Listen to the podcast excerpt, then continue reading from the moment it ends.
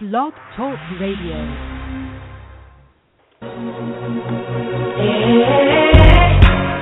Thanks for tuning in to Let's Face It with Will Strayhorn and Friends, one of the most informative and entertaining talk radio shows today. From social issues and trending topics to sex and relationships, no subject is ever taboo. So join us now for real people, real topics, real talk. Let's face it. Happy Sunday, everyone. It's September the 20th, 2015, and you're tuned in to Let's Face It. We're your hosts, Alicia Brown. And Will Strayhorn. Hi, Will. How are you this weekend, this Sunday? Doing, doing pretty good. Pretty good, pretty okay good. Okay, now. Okay yeah, now. yeah. You know, How I feel you? like there's. I can't complain. I, I just feel like we've had so much stuff going on this weekend, or really this week. I think we've really had jam-packed weeks. Yes. So, as always, I'm going to ask, what was so exciting about your weekend? Um, I'm going to bypass a lot of it and just get to the point that I was able to get back in the groove of writing in my book. I've written probably Yeah. three chapters so far this weekend. And just prior to coming onto the show, I was I was putting off writing because um I was putting off logging in to the system because I was I was in the middle of a chapter and it was just flowing. I didn't want to stop it. But as soon as the show is over, I'm going to get back to it. Yeah, it's been a good weekend for that. What about oh, about I yourself? love it. I know you had a lot going on. Then you do some, you, you did something that we're going to talk about a little bit later on. What you have next week. But what did you do this past Yeah. weekend?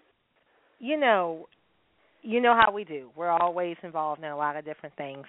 But I Exactly. think what is so wonderful to me is when you have that opportunity to give back. And Mhm. especially when you can give back according to your purpose and according to your platform. Oh um so yeah, yeah. we talk about There's that a word again. There's a word. Purpose, purpose, Yes. purpose, purpose. So Yeah. important. And you know, there's a wonderful, you know, for those in the Virginia area, there's a wonderful program um, called Building Our Success Strategies. And it's actually a free seven month program um, for young girls aged 10 to 17. Um, right now, it's primarily in the Newport News area on the peninsula of Virginia. But anyway, I had the opportunity to be a guest speaker. Um, I will also serve as a mentor for that program. But you know, I, I met a young lady, and we shared the same testimony. Actually, certain things that happened in our childhood just mimic each other, even though she had other areas that were far worse. And it always breaks my heart when you're sharing your testimony. You're trying to encourage youth, and that youth starts crying, and you go to hug them, and they just Oh, collapse in your arms Yeah. you know, on one hand, it, it makes you feel good that you know your purpose is is having an impact, but it breaks Mhm. your heart that this is one more child, Yeah. one more family, one more story. And you know, one of the things that always breaks me, and we've done shows about it before, is Mhm. people really they overlook the voice of children and why suicide is such a problem with our youth. Well. And you know, when you hear of young children that have been through that and they've committed suicide, it really, really breaks your heart. Mm. But you know what? I said all of that. You know how I am. I, I get everybody crying and emotional. But there was one cool thing about Mhm. this week. So I got to get us back before we all bust out in tears. One Uh-huh. cool assignment about this week. Well, actually, there was a few cool assignments, but I had the opportunity to speak to a fabulous person. Um, and you know, we always talk about for media personalities, this is like one of the blessings of our job. You meet Right. some great people and have the opportunity to spotlight some great people. Right. Danielle Truitt, who is described as the triple threat herself, actor, dancer, singer, has this wonderful play. And I'm not going to tell y'all that I already saw it, but I did already see it. Um, What? yes. You know, it's, it's going to premiere in North. I'm sorry, it's going to premiere in New York City on Wednesday, September 26th. But I had the opportunity to interview this fabulous person with this fabulous play, and you know what? I'm going to let her introduce that herself. So, welcome, Danielle. Hi. How are you this evening. Well, I know it's coming down to the wire. yeah, yeah, my house is a catastrophe right now. well, you know, Three Black Girl Blues, which is the name of the play, opened up to rave reviews, was extremely successful in Los Angeles and Sacramento. And mm-hmm. I just found out a few days ago it is sold out. Yes, it sold out yesterday, but they added a performance at seven thirty on the same day. So oh, I'm I'll do one at seven thirty, and then I'll do another one at nine. But the nine o'clock one is sold out, but there's still there's tickets available for the seven thirty. Praise so. the Lord, praise yes. the Lord, because I I hate to tell the listeners I'm sorry. We tried right. to tell you earlier in the week you should have got your ticket. Okay, so there's gonna be some more tickets. Thank you, Lord. Thank you, Lord. So what what is this play all about? Man, um, well, three in particular, like I like I told you when we talked last week, um, Black Girl Blues is a series, and so it's a series of three one woman shows, and the first play in the series Black Girl Blues is three, and it's basically about three women, um, Keisha, Jill, and Stephanie, who uh, are friends, have been friends since childhood, and they all come to a certain point in their life where they kind of have to deal with their demons and face uh, some of the things that they've been uh, avoiding in their lives. And so it's just a really awesome um, story um, and journey through the, the three women's lives, and just seeing like they got ugly skeletons in their closet that they've been trying to like keep there, but um, it just comes to a point where a lot of stuff is revealed um, about their lives and the betrayal that they have um, shown to one another, um, and just you know their journey and where they're going to go from there. Wow. Hi Danielle, this is Will Strayhorn. How are you doing? I'm good. Nice to meet That's you. Good. You as well. I've heard a lot about you from Alicia. She's been your biggest cheerleader ever since um, we've been trying to get you on the show.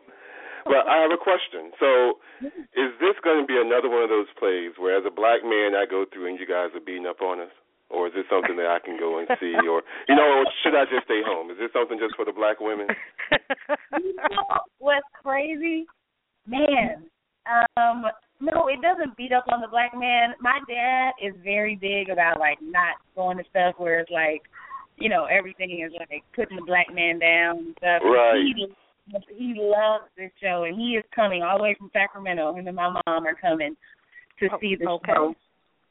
Um, okay. Um. So yes, I will say this: there is a black man in the show that okay. um done some very horrible things. okay. Okay. Okay. Um, definitely have done some horrible things, but but uh, it doesn't focus on it doesn't focus on him. You know, the the story is so much so much about the women and the horrible things they have done that right. you you never see him in the play anyway. He's just talked about, you know. Um but when when you compare it to the things that these three women have done, like right. they're it's, they're all in a boat, you know. Okay. You know, okay. it's definitely not we're not putting the black man down. We love the black man. All right, thank you. Appreciate that. You can still go, Will. You can still get your tickets. Right. Okay. but you know, you will. but you know, after viewing the play and then speaking with you, Danielle, the three main characters seem so different, but really you know they speak to every person. I mean, it was you know I know it says three black girl blues, but it, this was something that wasn't about being black. Mm-hmm. You know, in some ways, it it it is not even about being a woman, even though these are issues that women are having. Right. It, it just really spoke to everybody. But you know, right. you shared an interesting fact. Um, the playwright and creator of the play, Anthony Dewan, he sent you this masterpiece, and initially you mm-hmm. didn't like it. No. Um, can, Can you tell us briefly about that transformation that took place in your life that made you sort of take a second look at this? Yeah, sure. So when he first sent it to me, I read the first character who was Keisha, and she's very urban, you know, ghetto, for lack of better. Uh, and um, she um, she uh is ghetto, and I was like, I am not playing this ghetto good rat chick. Like, like who, who is gonna want to listen to this woman? Like, you know what I mean? Like, what is she talking about? I, I, but I didn't even finish it. I just didn't respond, you know.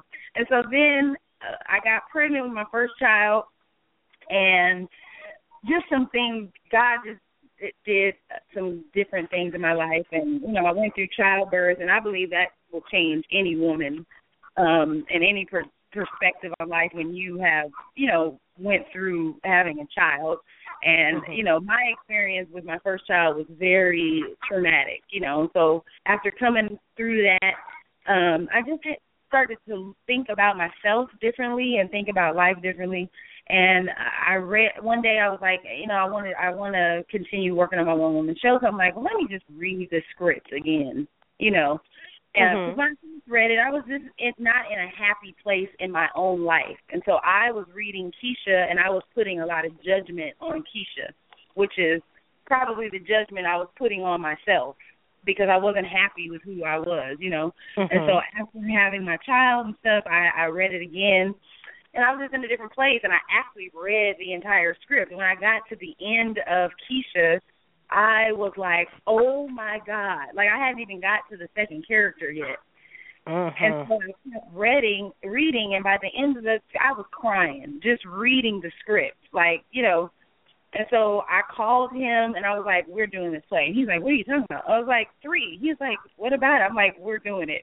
like two months. I already got the stage. Like he's like, "Oh, okay, we're doing it," you know. And so I just I was telling uh, I was telling her the other day when we were talking that you know when it comes to acting, it's important that we don't judge our characters that we're playing because if we judge them, then we can't be truthful when we portray them, you know. And so right. Keisha, all these women do things that I would never do, but they also do things that I have done as well, you know. and so I just look at I love who they are. I love the laws that they have. And I know that I don't put nothing past anybody because I don't put nothing past myself. And I've done certain things that I am not proud of, you know. And so I just I I consider it an honor to play these women and to tell this story and just say like we're all the same. We all mess up. We all fail. You know. Mm-hmm. We all but we all have an opportunity to do things different if we really want to. You know. Yeah. And that's why that's why I think that it transcends race and color because everybody can connect to that thing. Yes. Right. Yeah. Right. Also, Danielle, earlier in the conversation, you mentioned that it was the beginning of a series, correct? Yes. Mm-hmm. Okay. And you also have other production plans in the works. Can you tell us a little bit about them? Sure. Um, so so we have titles for the next two shows, but we haven't written the script. We're working on the second one called Casually Gorgeous, and mm-hmm. um, I mean the overall point of that of that um of that story or that play is just to, it's to talk about female beauty, being the embracing of what real beauty is, um, right. and and how beauty is portrayed in the media. I mean, for black women, period, we have always been the brunt of, you know, just feeling like we're not as beautiful as the next race right. or not desired uh-huh.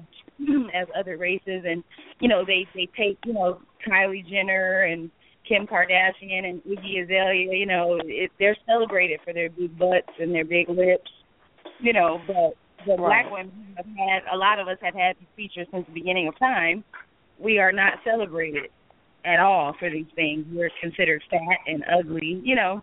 And I, mm-hmm. I'm a woman, black woman with big lips. I, you know, I, I inherited nice full lips from my mom, and I went through my own. You know, I went through my own thing, being teased about it and all that kind of stuff. So, Casually Gorgeous is about uh female beauty, and of course, I'm a black woman, so it's definitely going to come from that that that way. But female beauty and love, you know. And then the third the third one is going to be a musical. I'm also I also sing, so the oh. third one is like a musical yes. show. So it's going to be called Jody, and uh-huh. it's basically it's like an kind of going to be uh, what we've talked about is it being like an an homage to like Whitney Houston and people like that who struggled in their lives Yeah. and died too soon because of the struggles of, of fame and you know Mm. drug addiction and like what fame really does to you. Like everybody wants to be famous, everybody thinks it's like great, but it's it's Yeah. hard, you know.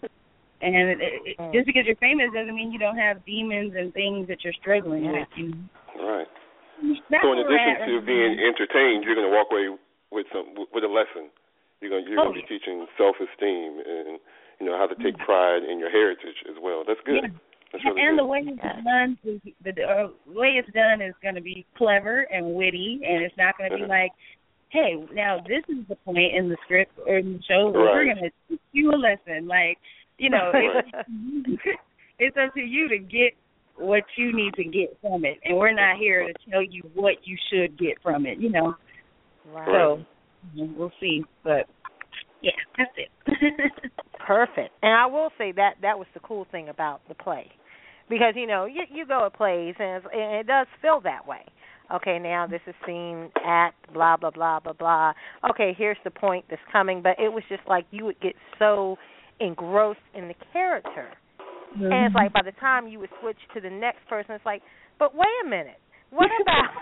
it was like you know, it, it it wasn't scripted. It it was just so yeah. enjoyable, so Right. enriching. It was just like wow. And then it's like when it's all finished, you know, you're just sitting there like, well, what about? Well, did they? And did she? Well, what? You know, it. So I loved Right. it. I mean, I loved it. I want to see all Alicia, the series. stop throwing in that you already saw it. oh, I'm sorry. I I'm catch sorry. that. I'm catching that. I'm catching that. But, You're but throwing it in here, but face. here, what you heard? What she said? They added an additional show, so Oh, you still have a chance. Seven o'clock Wednesday, Okay. Yeah. New York. Mm-hmm. You can work it Okay. out. Okay. You All can right. work that out. All right. I'll chill out. I'll chill out. well, Danielle, thank you so much. I mean, we were honored to have you on the show. yeah. Was honored to do the interview with you. And you know what? Just just keep us posted because we really mm-hmm. want to know about the other series coming up because we want to be able to see it. And I know the Oh. listeners will too. I really Right. I really appreciate you guys. You know, it's hard for us artists that are kind of just coming up. You know, we don't have huge names, and you know, we're not known, and sometimes you know we don't get we don't get the love uh that that we you know want to get you know for our projects and stuff. And so I just really appreciate you guys uh having me on Oh. today. It means lot You're to welcome. me. You're welcome. well, you know, Thanks for we'll coming have on. to do it again. Exactly. Right? For the next Yes. one. For the next one. For the next Yeah. series. Exactly. Yeah. Yes. Yes. Thank you guys so much. Well, nothing but continued blessings and all of the success on Wednesday night. Thank you so much. Thank you. All righty. Have, Have a good great evening. night. You too. Bye. Bye bye. Bye. Uh, She's really you, cool. you know, you you you wanted to go to New York, so so there you go. I mean, that You know, be your yes. Wednesday. You know. But you know, Exactly. we, also have to thank Orange Loft PR of Los Angeles, who is the Okay. publicist for Danielle Truitt, and also Okay. some other mainstream artists. You know, like Mr. Kerry Too Smooth Marshall Jr., who I also had the pleasure of interviewing this week, who leaves tomorrow for Dubai with Jason Derulo. Awesome, awesome guy. Awesome guy. Awesome.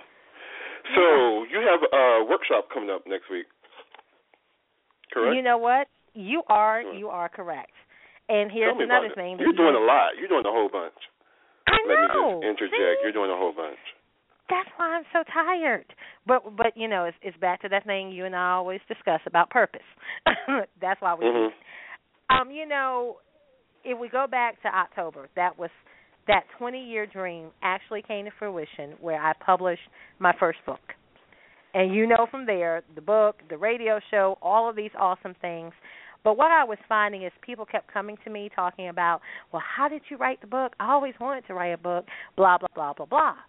So, of course, you know, the LLC took off from there. But I'm doing an instructional workshop on how to make writing easy. Um, you probably will attest to with your book. Um, you know, people just think of chapters. People think of I have to do it this way, and a lot of times when it's not just flowing from your heart, flowing from your spirit, sometimes it seems really hard to put it together. And I really right. think that's the way people set it up when they start writing. You know, there I won't say there's a formula, but there's some tricks, there's some techniques that, you know, you need to write from the spirit. And I am, you know, a true believer. I, I really believe in this season. Everybody has at least one book they should publish. I don't care if that book is because of your business and you want to, you know, increase your platform, increase your audience, or maybe there's something you're really passionate about. Um, a lot of the people I work with, there's a lot of things that you have survived. Um, mm-hmm. So there's a lot of people you need to to speak to and you need to reach um, for that and, and encourage and inspire. So I believe every person has a book in them. So next Saturday, 10 to noon, I will be at Strayer University in Newport News. Um, you can go to thejoyguru.net, which will have on the Save the Date page the Eventbrite link to that instructional class. You know, awesome. I forget some of the things I'm doing, Will. You're like doing a lot. I'm doing a lot. You know, Yeah. yeah I, I forget. But it's all good. It's all good. That's good. I don't know how Well, many you more know books what? I have times to crank out. Are you are do you write several books at a time? Because I'm writing three at the same time, and whatever know- hits me is the book that I go to. See, I used to write. I have like tons of books somewhere, you know, Uh-huh. partially finished, whatever. The past two books I wrote, it was just basically for my spirit. They came out, so they were written individually. But now you know because we also write for ma- you know Super Fabulous, excuse me, Supernaturally Fabulous magazine. I cannot mix up that title. That's how I met Danielle Truitt. Um, I write for magazines. I, I you know do writing for a lot of other things. I even ghostwrite for other people. But right now, I really haven't had a lot of time to write for me. Yeah. So you're writing for you this time. Uh, not really. I'll say this: in this season, it has really been about stirring up the gift in other people and helping them write their story. I'm really not writing like my books or anything hmm at present, but we we never know. There may be another book. Now, is this the workshop that I asked you to remind me of? yes, it is. Have you reminded me yet? I thought I did. I I couldn't remember. Did I? No, did not do well, that. Well, Will Baby is this Saturday from 10 to noon on September From the 10 to noon. 26th in Newport News at Strayer University. gotcha. See, I just Gotcha. reminded you. Won't God do it? Mm. You got you know sometimes Look you and I because you know you and I we talk on the phone all the time. Either we're talking on the phone or we're texting. Um, sometimes Yes. we get so engrossed that we forget that we do have co-hosts. And I would be a little remiss if I didn't invite them in on our conversation and at least You know, that briefly would be a ask good them. thing, it? Yeah, and at least ask them uh, how was their weekend. So I want to introduce Very our important. wonderful co-host to the show. How are you, ladies and gents, doing? Doing Wonderful, well, doing well. Doing pretty good. Pretty good. Hallelujah. Pretty good. yes. So, how was your weekend, Shay? My weekend was great. I just started playing flag football, so oh, this Oh, is my second game. Yes. I can't stand exercise, but I love sports. So my mm, competitive spirit comes out and I get all excited. So I think I caught the ball, which was exciting because I get Did nervous. they come but pull your flag off? I remember that from school. Flag My football. flag kept falling off by itself. It was the worst thing ever. And like you're down if your flag just falls off. So, but it was fun. It was great. Even by minute. accident, What's you're all down? this about them pulling your flag off? Flag Isn't that football, they, they don't tackle you, they pull your flag. No, yeah, See, that's I a don't tackle. like that right there. That's not going to work for me. You wanna be tackled. tackled. No, I want to tackle wanna somebody tackled? else. I want to tackle somebody else. Yes. You got some Let pent off up aggression aggression. you need to let out. Yeah, she that's She what does. I'm saying. She is something else. Liz, how you doing, Liz? I'm good, Will. How are you? I'm doing good. Doing really good. How was your weekend? You know, my weekend was great. You know, I just, you know, went and bought a puppy off of Oh, oh You yeah, know. you did post a Yeah. picture. Yeah, it's so it a I've boy or been girl? cleaning up. It's a boy. His name is Oreo. So I've been cleaning up after him all weekend. Oh. But it's uh-huh. fun. You gotta get that together. He does quickly. Yeah. oh Lord. Yeah. Poor I've gotten Oreo. rid of many a dog behind that. Many. Oh. Yes. Poor thing. Danielle, Hey, hey, hey, Will. How you doing? Hey, boo. How you doing? How was your weekend?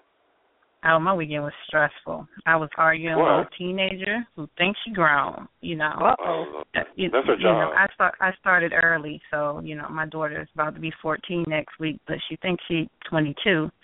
And uh whenever we get back to school, you see other kids doing grown folk things, and so Oh. you want to do grown folk things, and you forgot who your mama was.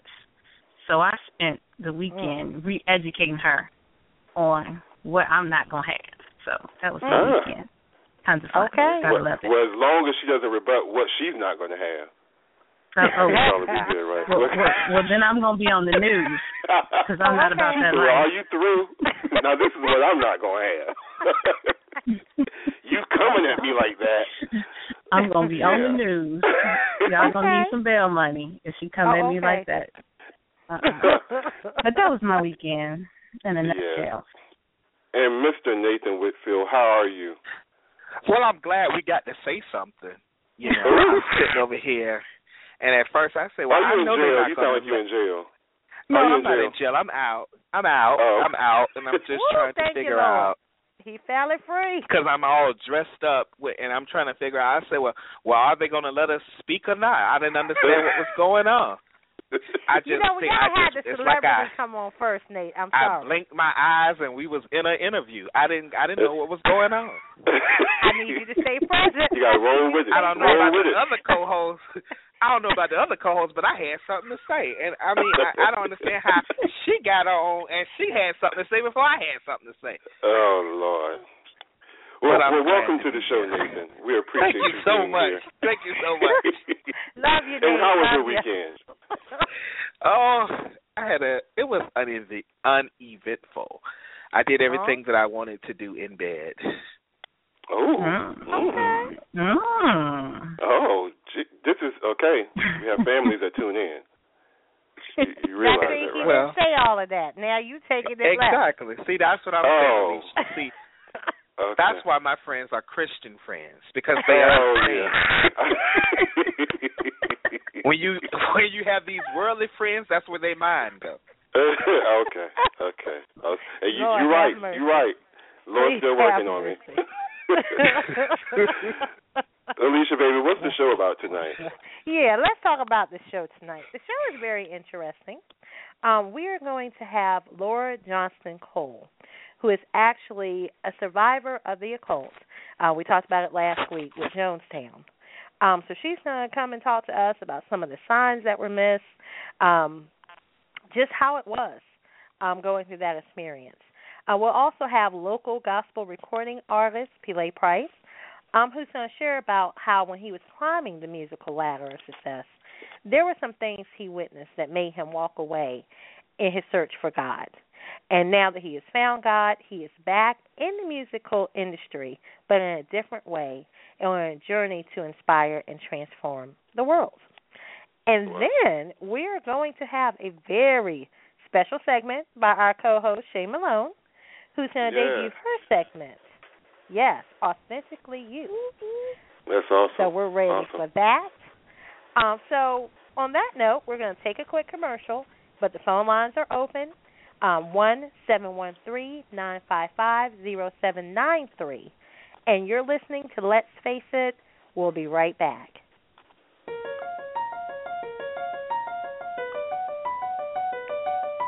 The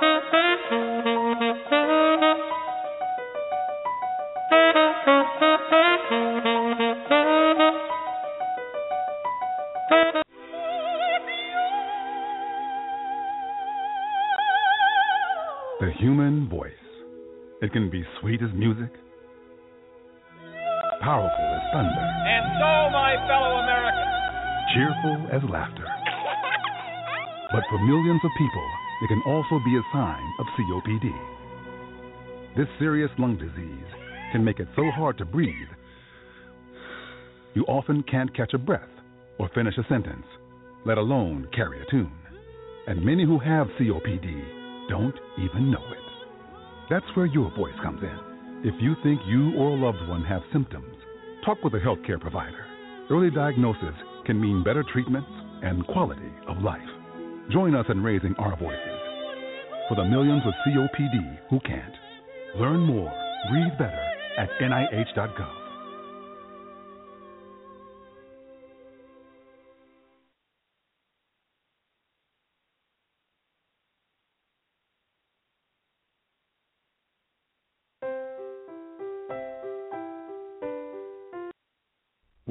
from 1945 to 1965? People born during these years are five times more likely to have hepatitis C, but most people don't know they are infected. So even if you try to eat right, exercise, and take care of yourself, you can still have hepatitis C, a serious liver disease that often has no symptoms. In fact, people can live with hepatitis C for decades without feeling or looking sick. But over time, hepatitis C can cause serious health problems, including liver damage, liver failure, or even liver cancer. Getting tested is the only way to know if you're infected with hepatitis C. That's why the CDC recommends everyone born from 1945 to 1965 get a blood test for hepatitis C. Treatments are available that can cure this disease. So talk to your doctor about getting tested. It could save your life. A message from the CDC. I'm a firefighter. A teacher. I'm a farmer. I'm a barber. A waitress. A mom. We're all part of your community. Every day we move in and out of each other's busy lives. It's easy to take for granted all the little moments that make up our everyday. Some are good, others not so much. But that's life. It's when you experience a moment of uncertainty, something or someone's behavior that doesn't seem quite right. These are the moments to take a pause. Because if something doesn't feel right, it's probably not it's not about paranoia or being afraid. It's about standing up and protecting our communities. One detail at a time. Because a lot of little details can become a pattern. We. We. We. We trust our instincts. Just like you should. Because only you know what's not supposed to be in your everyday. So protect your everyday. If you see something suspicious, say something to local authorities. Not on my watch our military service members say as they volunteer to serve. Not on my watch, they say, as they leave their families behind to keep the rest of ours safe. As they move out, stand firm, and take fire. So, not on our watch, we say, to the severely ill or injured veterans who can't get the care they deserve, the therapists they need to walk again, the treatment they need to talk again the lifetime of day to day help they need to live full and independent lives. When there's no more government funding, or a nursing home seems like the only option, or everyone says there's no hope for recovery, we won't leave one warrior behind. Not on our watch. Find out how you can do your part at findwwp.org. To fasten your seatbelt, insert the metal fittings and tighten the strap. And in the event of a sudden rush of cabin generosity, your seat cushion can be used to grant wishes. How? By donating your airline miles to Make a Wish. Why? Because your frequent flyer account is stuffed as fat as your carry on. And just like the workout clothes you packed, you're never going to use all those miles. But if you donate some to Make a Wish, you can give wishes wings and put sick kids right where you're sitting now. No, not in seats to Newark, seats to fun family places, breaks from treatments and doctor visits and hospital stays, wishes to feel better, and lots of times get better too. Push your call buttons if you feel me. Alrighty then. Well, once we reach cruising altitude, you can use your electronic device to make your pledge of miles or money to make a wish at GiveWishesWings.org. That's GiveWishesWings.org. And then move about the cabin with pride, knowing that you've made a huge difference in the life of a Make a Wish kid. Because wishes work wonders, people.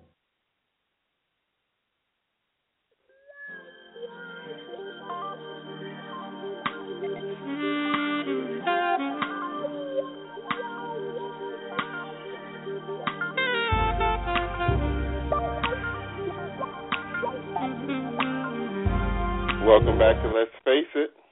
We are your host, and we are back in the studio. Mr. Nathan Whitfield, he was entertaining us all week with some jokes that he came up with. Nate, I know you had told me one of them. What was it? Do you recall what it was that you had asked me? and I said you should ask the other co-hosts and see if they figure it out.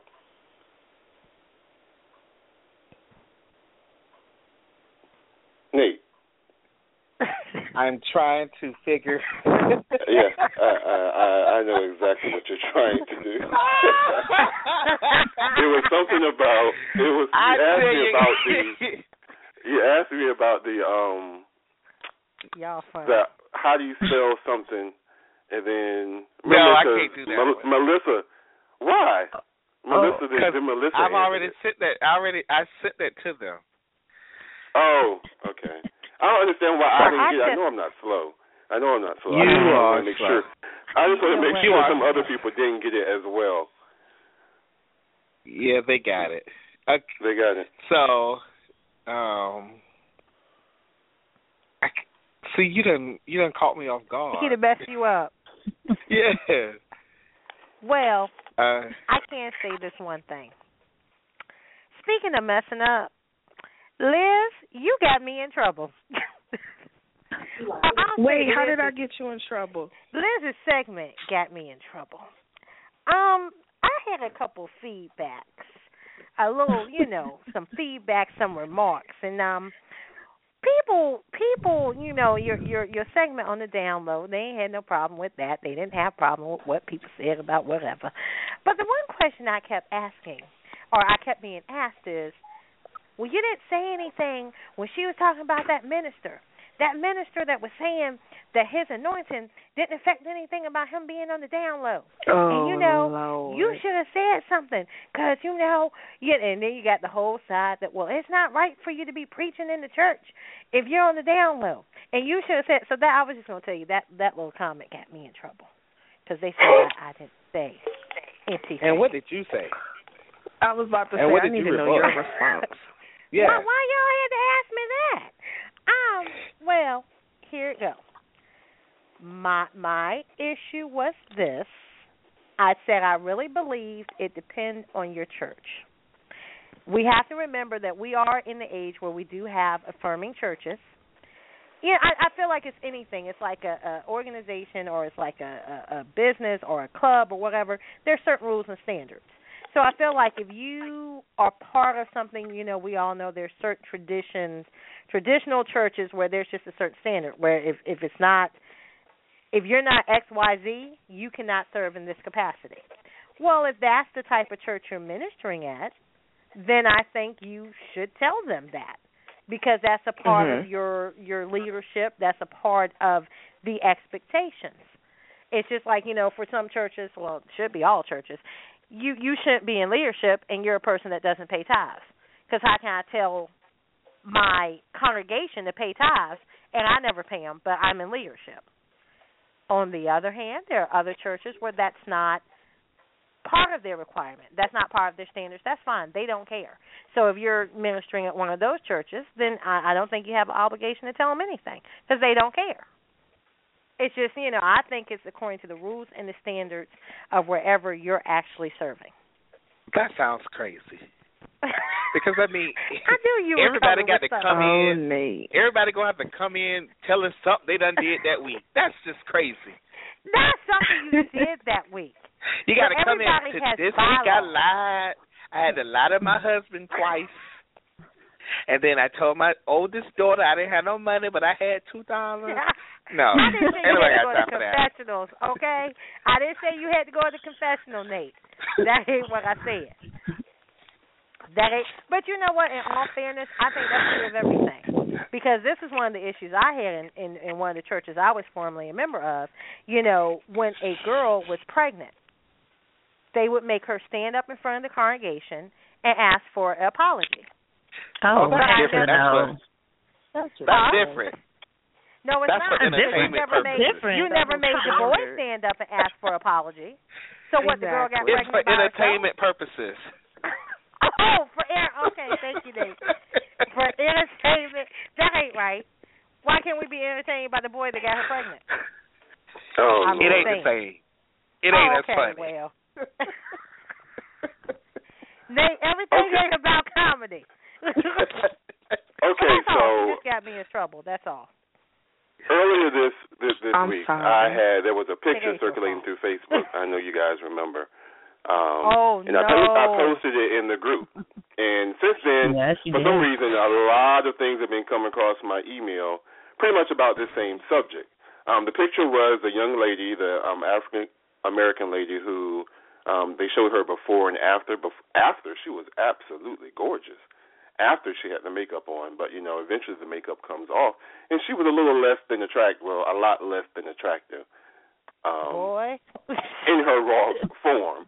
Since then, you know, I've been looking at things on the internet, and the question I want to pose to you is: wearing makeup deceitful, and should that make a difference? Um, I- before I, I hear all of your remarks, I want to read a few of the things from the article that I had been looking through. It's, a, it's written by a very upset guy who had gotten, I guess, catfished or whatever. The lady was Yes, the picture, she was beautiful, and then you know, not so beautiful when when he met her. Uh, let's see. Mm, okay, these have some expletives in them. He said, but this, but since Yeah, this is it the is. internet, angry male comment commenters are positively outraged that this woman will lie to them by wearing makeup. Blah blah blah blah blah. blah. It says women who wear makeup are the equivalent of men who wear prosthetic muscles under a long sleeve shirt, a la Superman costumes, because that is definitely a thing that normal humans do on a daily basis. Um, he also said that the girl in the photo is apparently not satisfied with the way she looks without makeup and uses makeup to artificially portray a person more wait a minute, more people would find attractive. Someone else said, I think it is deceitful. Men go for looks, and for most looks are an important aspect for your potential partner. And the thing that really got me was women get up every day, and it says one of the first things they do before they leave the house is put on a face that lies to the world. The majority of Mm. women even refuse to be seen in public without their liar's face on, and they claim men are deceptive. Ha. Are you angry? So my question to you is: Do you think when you and, and and I look from being in that industry, I look at it as being you take care of yourself. Um, do you think wearing makeup is deceitful? Do you think I know one of our co I'll let her explain it, but oh, do you Yeah. think wearing makeup is deceitful? This is Danielle. I wouldn't say wearing makeup is deceitful, but I would say that if you know that when you place it on your face, you look like a very different person. If you're going to engage in a relationship with someone, you need to give them the opportunity to see you both ways. Because Mm. there's going to be a chance when you ain't going to be able to put your face on, and he's going to need Mm. to love you without that face. Mm.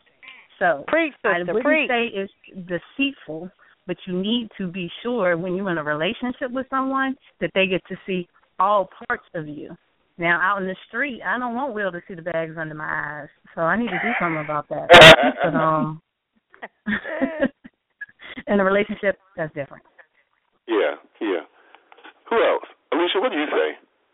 Oh, I was trying to hold my peace and get everybody else a chance. Now, see, Danielle, I so agree with everything you said, girl.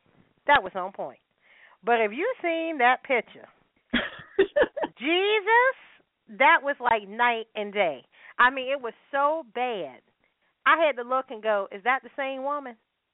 So for him, I don't mean, excuse my French, but if I was him, I'd be pissed off too. Because what she did to me was deceitful. And and okay, Will, Nate, you both are, you know, acclaimed makeup artists, so you know Yeah. the the the miracles y'all can perform Yeah. with skill and some makeup. I mean, you, we could take you. What what did Katt Williams say? From nothing to something. I mean, it, it it it's beautiful. But she had like one of those transformations. Like I, I'm not saying she was nothing, but I mean, I, I think I I don't know what happened. I mean, we're talking about scarring. We're talking about, you know, to me the the picture almost looked like you were disfigured. To we took you to that right side, you look flawless. And for me, I think with anybody to wake up next to you, if all I saw was that made up face, and then I see that, yeah, that's very deceptive. I mean, we're not talking about covering a couple of blemishes. To say I said all that to say this. To me, whatever makes you feel good, mm-hmm. do it. I mean, that's the same thing. People wear shapewear and all of that great mm-hmm. stuff. Mm-hmm. But you know, if I take you from a size 20 to a size 8, now that's deceptive. I don't care what you had to do for the transformation, that is deceptive. So, like you said, Danielle, that person, if it's going to be a serious relationship, you know, you, you put your best foot forward, you look cute, da da da. At some point, they're going to have to see the real you. Right. And if it's that dramatic, honey, just let them see it from day one. or she could just wake up early in the morning and go put it back on. I just don't understand why no, nope, no, no, no. If you didn't go in to deceive oh, nobody, wow. you just went to go put your best foot forward, and it just so no. happened you had to use three three bottles of foundation to do it. you know what, Nate? I mean that sounds funny, but from that picture, you really did need three bottles of foundation. To me, that's like a two three hour job of makeup. No, no, that doing, look. She's been doing this for a while. Okay, well, hopefully, okay. She's mastered that look. Oh, that's wonderful. Look, but you ain't getting that in no amazing. 10, 15 minutes, bro. But hey, her after looked amazing, not her before. We'll taught me. Will taught me if the bar needs painting, you paint it. If the bar okay, needs painting, see, do your bar that's right. needs That's, painting, that's what it's or for. do I have to demolish no. your bar? See that no, was that I, won't know your bar need no paint. See, the that problem was your bar had to be towed down with a whole brand new sky. Somebody sound That's mad. The same hey, thing. a lot of anger going on. you hear it? I hear it this too. chick, she knows what to do with her eyeliner. Somebody was upset that she knows what to do with it. For the man, I felt sorry for the man. I wanted to Okay. sue for him. He was right. and I'm a female, by the way, but I I, I understood you, bro. I understood. Okay. Mm. All right. Well, anybody else want to comment before we move on? Did I, I would say Liz? it's deceitful. It's it's I knew she deceitful. This is gonna say Liz. it. And I say Let us it's Go ahead, pray. speak your mind, Liz. because I've been in a situation like that where you know I go to bed to you know Brenda and wake up to Beyonce, or I went to bed to. Beyonce and wake up to Brenda. You know, wow. I'm like, well, I'm sorry. Who are you? Where did you come from? Wow. Which is why I did make the comment. You know, I, I don't I don't date women who wear makeup, weave, nails. I, I need your natural all the time. I need who I'm getting all the time. Ooh. That, Well, ooh, Liz, you a know brave how I feel person. about that. You are a brave person. God if you bless can't sew it, grew it. I knew you was coming. Shut up, Nathan. It was Siri. It was not me. I know how to spell grow. It was Siri. You know, she's the ignorant one. Oh, he's You know not gonna let what? that go. Okay, I'm gonna have get you. stop laughing. I'm gonna get you. I'm gonna get you. Ali- Alicia. Yeah. Alicia, our special guest is here. Uh, yeah, yeah, yes, yes. I you oh Lord Jesus. Uh, I'm gonna pray for y'all. Um yes, our special guest is here. And an amazing story. Um, you know, it well it's one for me I remember watching on television. Uh the People's Temple, the whole number of survivors that died um on that fateful day, women, children, men. It it was just amazing. Um, so we're going to have or introduce now Laura Johnston Kohl, who is actually going to tell us how she survived that day and her experiences as part of that cult. And welcome to the show, Laura. How are you this evening? I'm really good. Thank you very much. Well, thank you for coming on. And you know, just like I was saying earlier, I remember watching the movie on television. So, you know, there's the movie portrayal, but then there's the real life. And it was just amazing. You got those feelings that all of us have when we're searching for God and when we're searching for religion. And you're wondering, how did you go from there to an ending like that? So, if you can go back to that point in your life, why did you join People's Temple? You know, I was not looking for religion or faith. I was looking for political action that was going to change the world. I grew up in the 1960s, and while I was in high school and my first three years of college, I watched all the leadership in the United States that I was so proud of and really respected. I watched them all murdered. I saw Martin Luther King and Malcolm X, uh, Bobby Kennedy, John Kennedy, and Medgar Evers was killed. I mean, I saw these people that really were our future, and somehow some bigots and people who wanted to just change the whole course of our history just shot them down in the middle of our in our in our democracy. So when mm. I um in 1970, I started thinking out, okay, so what am I going to do? I am not going to live in a world run by bullies. And so yeah. I didn't come from a religious background, but I came from a point of view that people should be treated decently. And civil rights, it's not just the law, it's the way it's if they're, you know, God's truth or my truth or everyone's truth, it's like indisputable. So when I was, you know, growing up and living through that, I said I have to take charge. I cannot be a passive member of this society and not try and change what made that happen. So I started looking around to see what would work for me.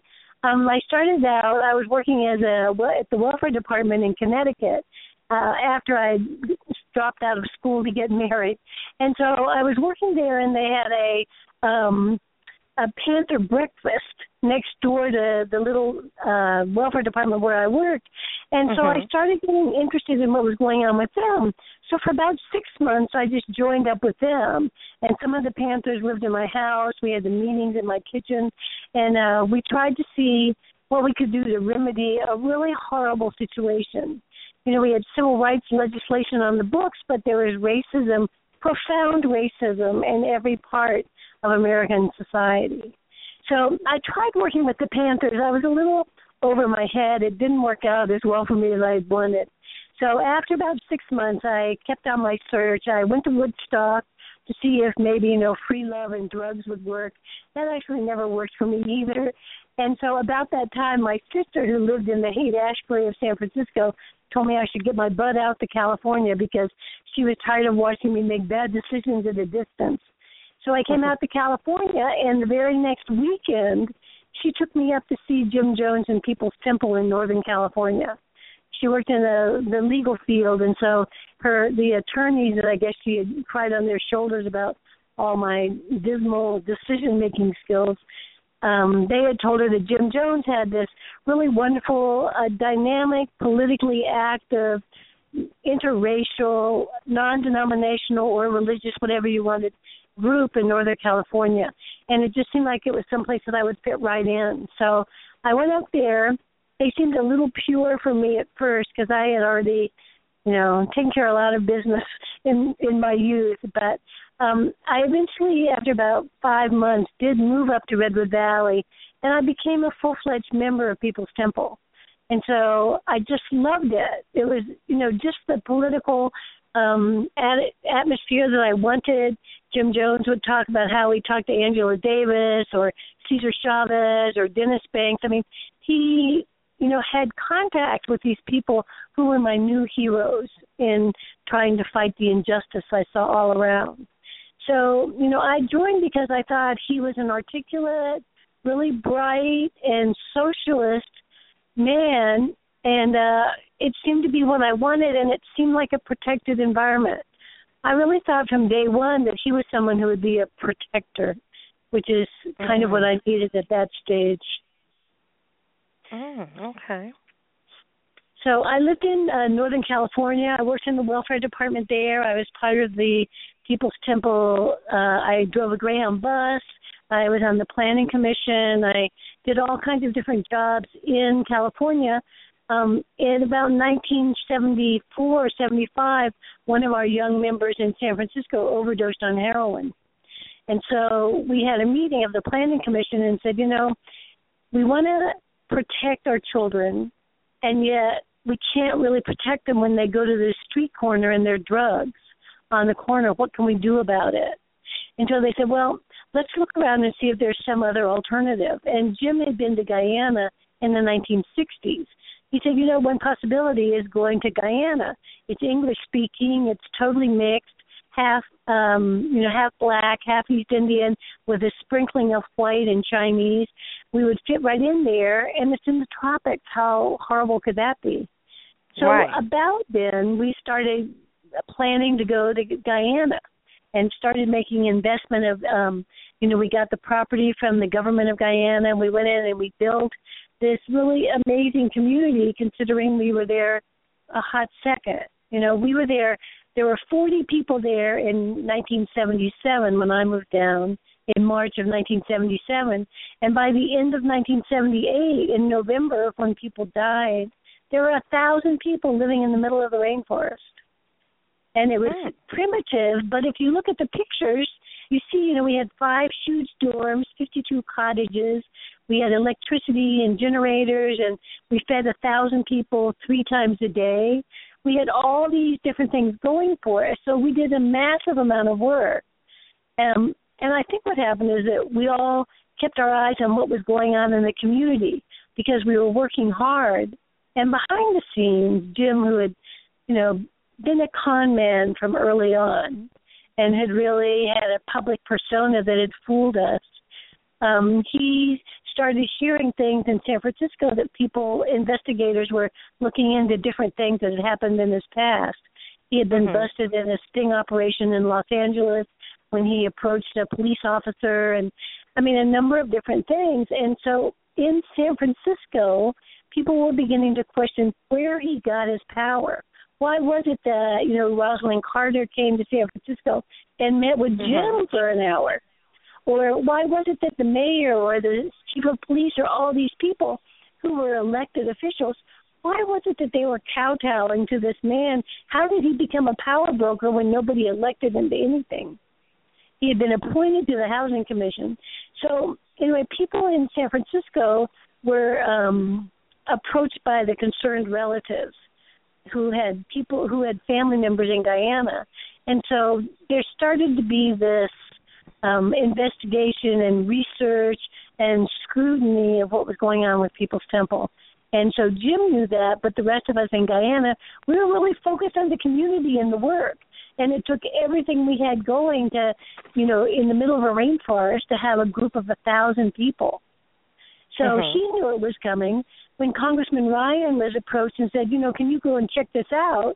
Concerned relatives wanted him, wanted him to go down, and two of the people who had left the temple, who were in Jim's inner circle, encouraged somebody from Congress or somebody in the government to come check it out because they said people were being held against their will.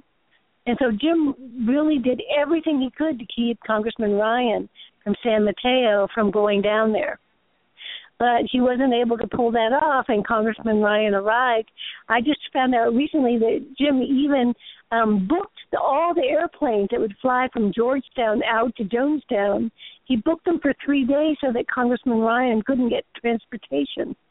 So he did everything he could to keep congressman ryan from coming in but eventually congressman ryan just outstayed jim's plans. So finally he came in and he really liked the community and he said, you know, he could tell by people's faces that they loved it, uh-huh. and that he was impressed with everything that had happened really in a year and a half. That was an amazing amount of work off the podium, and people started passing him notes that they wanted to leave. So it turned out that there were 20 or 25 people out of a thousand who wanted to leave with Congressman Ryan, and who said that he should not believe anything Jim said. If Jim said, "Oh, he'd let them leave in two weeks," not to believe it. These people needed to go with Congressman Ryan, and so in Wow. a way, that was the, you know, that was when all hell broke loose, really because Jim always felt it personally if anybody had any complaint or criticism. And here he had 25 people leaving, wanting to leave with Congressman Ryan. Most people who are sane would say out of a thousand people, if you have a thousand people any place, you're going to have at least a hundred people who want to be someplace else. I mean, Mhm. really, a thousand people. But because these 20 or 25 people wanted to leave with Congressman Ryan, Jim was just completely at a loss. And of course, he was Mm. already mentally ill. He had this, you know, a personality disorder. He was addicted to the drugs he was taking. He was super paranoid because of the drugs. And so he had all these other things going on. And what he had done is he had so browbeaten or you know or uh manipulated the people close to him no one stood up to him and i think really that his insanity caught on with the, his secretaries and mistresses who protected him from the rest of the congregation seeing what was going on with him. And so they were infected by what he did. So even the last day when he was almost incoherent, they just followed the instructions he had set out and they were the ones who, you know, got the poison, made it, passed it out and everything. Because he was just sitting at the podium and it was all on them and they just followed the instructions he had provided. So Laura, hi, this is yep. Nate Whitfield. How are you to, tonight? Hi, I'm really good.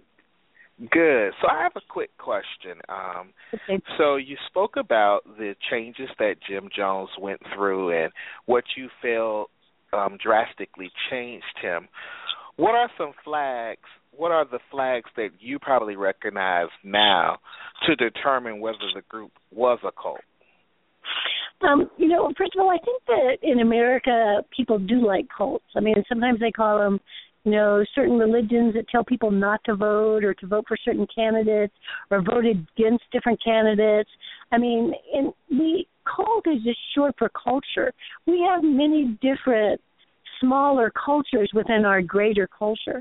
All we can do is train people to realize that everybody has their right to their own culture within the bigger culture. So a cult, you know, I think when I look around or I look in the newspaper or even if I see somebody who's a shooter in a black church, those are all cults that somehow have been malignant like a tumor or cancer.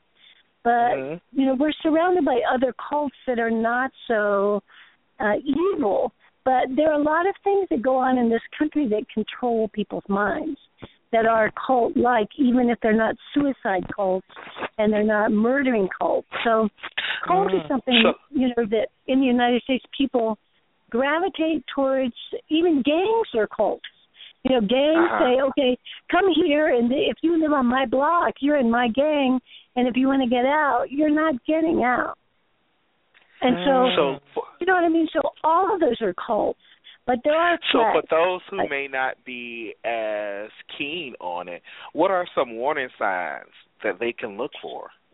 Okay, um, one is if there's no transition plan. You know, even when you have a family with a mother, father, son, daughter, grandchildren, in a way the grandparents have a plan okay if i die you get the house or you know whatever the plan is in general, there is a plan of what for what might come. Jim Jones never had a transition plan of someone taking his leadership. So if you join a group and everything is about the personality of the leader, and there's no time or effort spent to say, when I die, I'm going to have this assistant minister step up and be the minister. Even Father Divine, when he died, he passed the mantle on you know, I mean, right. people pass on leadership. I mean, we have the whole in our U.S. government. If something happens to the president, the vice president steps up. I mean, almost any organization and family would have some kind of leadership plan. Jim's plan was to be the leader. Period or exclamation mark. That's it. So a really obvious flag is that. Another is if he thinks you ought to move away into a remote site so that you don't have contact with your loved ones and family members. I mean, we even before we were in Guyana, we were in Redwood Valley, California, which is a very rural, kind of remote area, two hours north of San Francisco. So Jim really did like the privacy or the secrecy that was allowed in those smaller areas. So, I mean, that's another one too. If you're going to be in a big public area, there's a lot of safety. There's a safety net around you. You could go to the corner and get help. So, if you if the person wants you to be very remote, then you know that's a whole a flag in itself.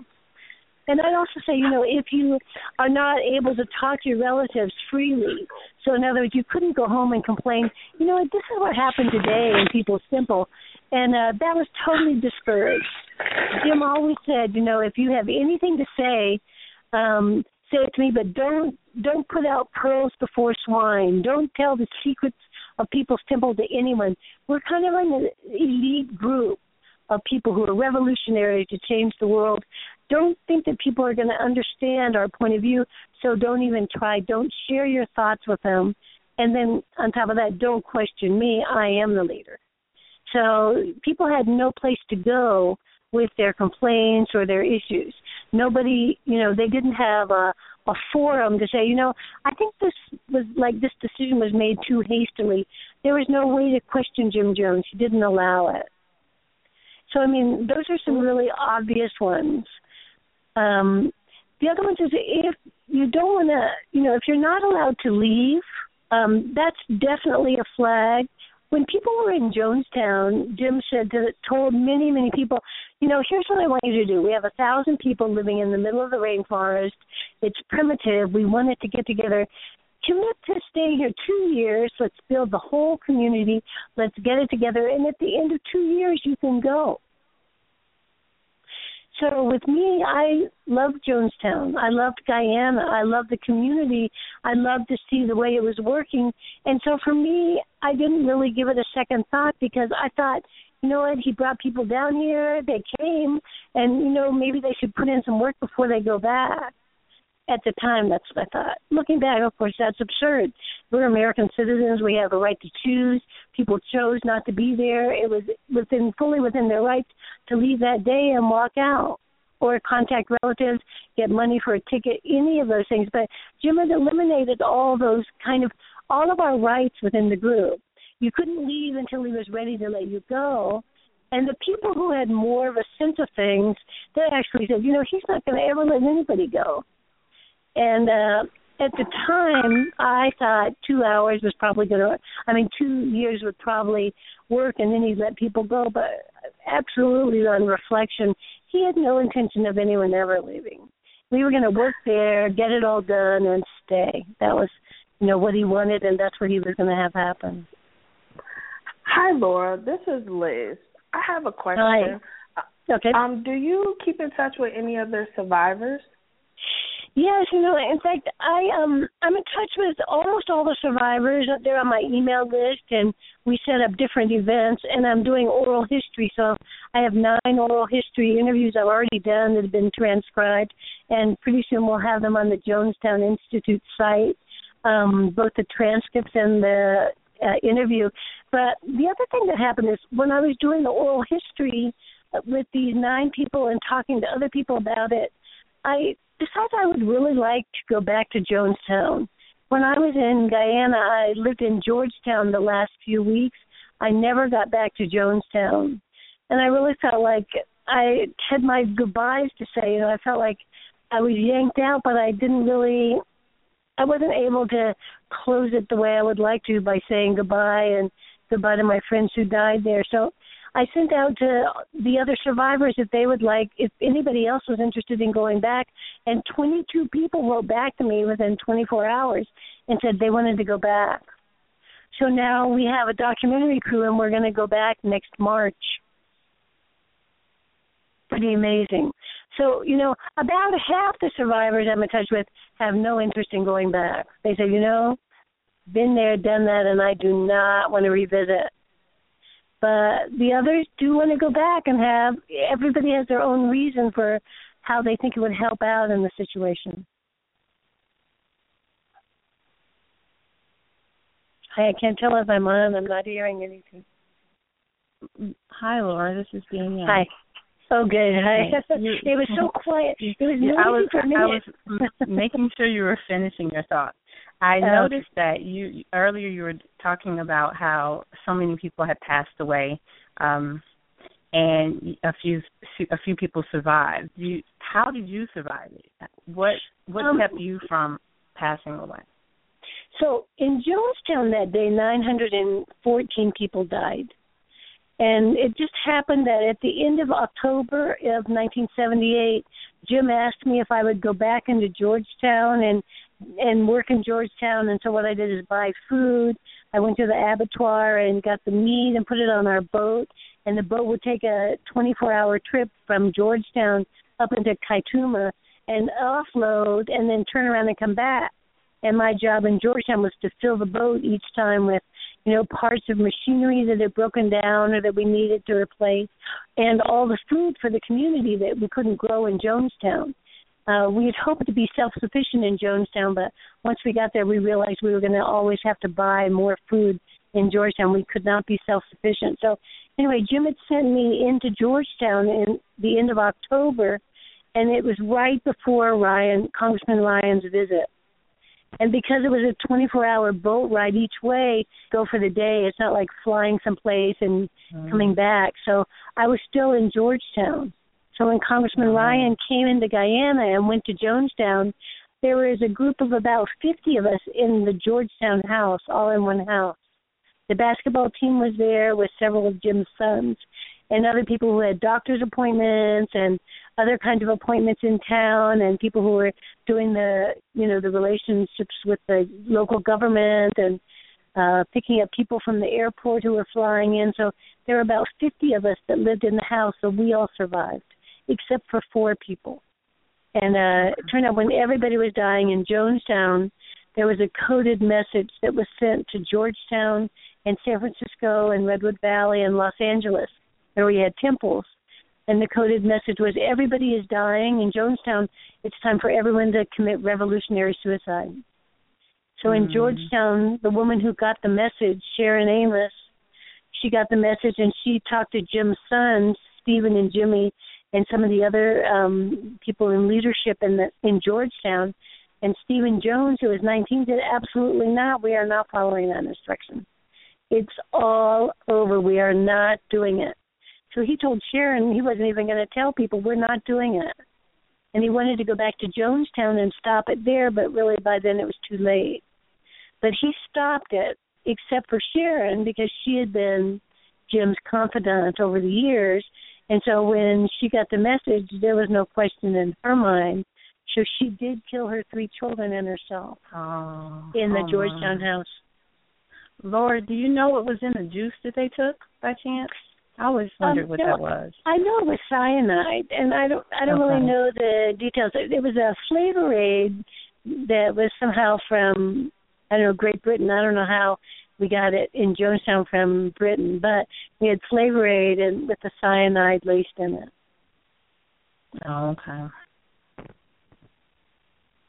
Definitely a powerful story, powerful testimony. Um, that you you happen to not be there and live to to to share share the story. Absolutely. No, well, Laura, we I appreciate your. Oh, go ahead. No, you can go ahead. Um, you know, the reason that I talk about it, you know, I do a lot of events and speaking engagements, and really the reason that I really felt moved to talk about it is over the years, everybody knows everything about Jim Jones. You know, they know what he had for breakfast, how he tied his shoelaces, all that. And yet, 917 other people died. And it just makes me so mm-hmm. angry that we know so much information, or the media, you know, newspapers would tell everything about Jim Jones and his life, and yet 917 of the very best people, certainly the best people I've ever met in my life, they were the ones who died, who sacrificed everything.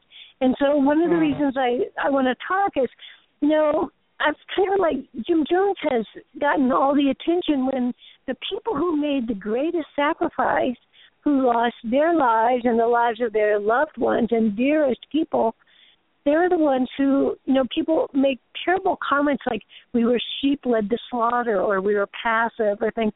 We were the visionaries of the time. We were people who did not sit back, watch news that got us so depressed we were immobilized. We saw the news and we said, well, we have to change that. What are we going to do to kick some butt and get in there and do something right about this? So they were the people who really wanted to change. I was in an event at a library, and a woman asked me if the people who joined People's Temple were kind of the depressed people in our society. And I Mm. said, you know, it's absolutely the opposite. Because even when I'm depressed and I stay out, stay home, you know, with the lights out and the door closed. I mean, that's what depression is. You want to be in a dark area that feels kind of like a turtle shell or something. We were just the opposite. We were out on the front line. We would protest the Fresno Bee, or we would pro- protest the closure of a of a hotel for seniors, or you know, we would be protesting if we had been around when Katrina happened, we would have been we would have been protesting that we were people who were activists. Every day was spent trying to figure out how to make the world better for our families and our loved ones and our society. So, you know, I really do to show, you know, we were not just doofuses. We were not stupid people who were just let off. Jim was a con man. People are conned every day. I mean, yeah. Madoff made off with millions and billions of dollars of people who probably had money to go to college and have higher education and have lawyers, and he stole them blind. We also fell for a con man. And especially at the end when Jim was mentally ill and paranoid and addicted to drugs, all that was hidden from us by his mistresses and secretaries. It's not like he went around looking like a dope fiend in the middle of Jonestown and then we were going to take his word. He was polished up before he came in the you know into the areas where we were. He was, mm-hmm. you know, kept out of the public areas when he was down for the count. And so it was a group of people who manipulated it so that we never saw that he was completely falling apart and deteriorating. And wow. it wasn't that we were dumb, it was that people pulled the wool over our eyes. And, you know, we see it every day. That's not unique to Jim Jones. Our government has done it. Our, you know, political leaders have done it. States have done it. Um, you know, religious leaders have done it. People have done that over the years. We've seen it over and over. So Jim Jones was not unique. The thing that was unique about Jim Jones is that he said, you know what, no one's going to get any of my glory. I'm going to be famous because I put together Jonestown. Oh, okay, I'm not going to be famous because, you know, their complaints and I'm not a perfect person. Okay, I'll be infamous you can blame me for everything, but my name is going to go on the top of the list down in history uh-huh. as being as getting that glory. You know, I mean, yeah. so he would not share it. He didn't care if it was good or bad. So. That's, well, you thank know, you, Laura, for sharing your story with us. Um, and to our listeners, we really appreciate your testimony today. Is there any way our listeners can stay in contact with you? Yes, you know, I do love questions. I do speaking engagements, and a lot of times people say, you know, this is probably a touchy question. I have heard every question. And really, I want questions. I'm a teacher. I'm a retired teacher. And what I know from teaching is that you always follow the curiosity. If somebody's curious about something, that means that I might be able to give an answer that would clarify it or or you know satisfy their curiosity. And that's what i love. That's the whole point of talking about something. It's a very difficult subject. And in many ways people are self select who can even stand to hear about it. You know mm-hmm. not everybody can do it so if you have curiosity and you have questions um, I wrote a book, Jonestown Survivor, an insider's look, and that tells you know a lot of the details of day to day, how I got into People's Temple, um, how I survived, more of the detail of it, what I've done since then, and all of that. Why I became a teacher, and I'm an activist. You know, I was part of the Occupy movement. I worked with the ACLU and Innocence Project, and um, just so many different groups that are trying to make the world better. I didn't give up after People's Temple. I just said, you know, I can't give up. It's not fixed. Jim Jones took down People's Temple, but it didn't make the world better. I have to have some impact on the world. So anyway, yes. so people can buy my book. I have a website, www.jonestownsurvivor.com. I've posted 2,200 pictures up on Flickr.com in a People's Temple photo, photo gallery. Um, my book is out in print and audio and Kindle and Nook, so you can buy it right off of Amazon. If you want a signed copy, you can get it right off my website, jonestownsurvivor.com, and I'll send you a signed copy. So all of those are available. But I do love questions, and even if you have questions, you can just write it to my website, and I get back to everybody. I mean, I have um, right now, you know, yesterday, today, and tomorrow, I have like five or six different inquiries going on that people want me to answer questions or talk about a certain aspect of people's temple. So I love those questions. I love to get the information out. Okay. Well, we'll definitely let help you get that information out. And thank you again for being a guest on our show tonight. Thank you so very much. Have a great day. Thank you. You too. Well, we'd like to thank our listeners for listening to the show. We're going to take a quick commercial break, but thank you for listening to Let's Face It radio station. We'll be back with another show with another topic soon.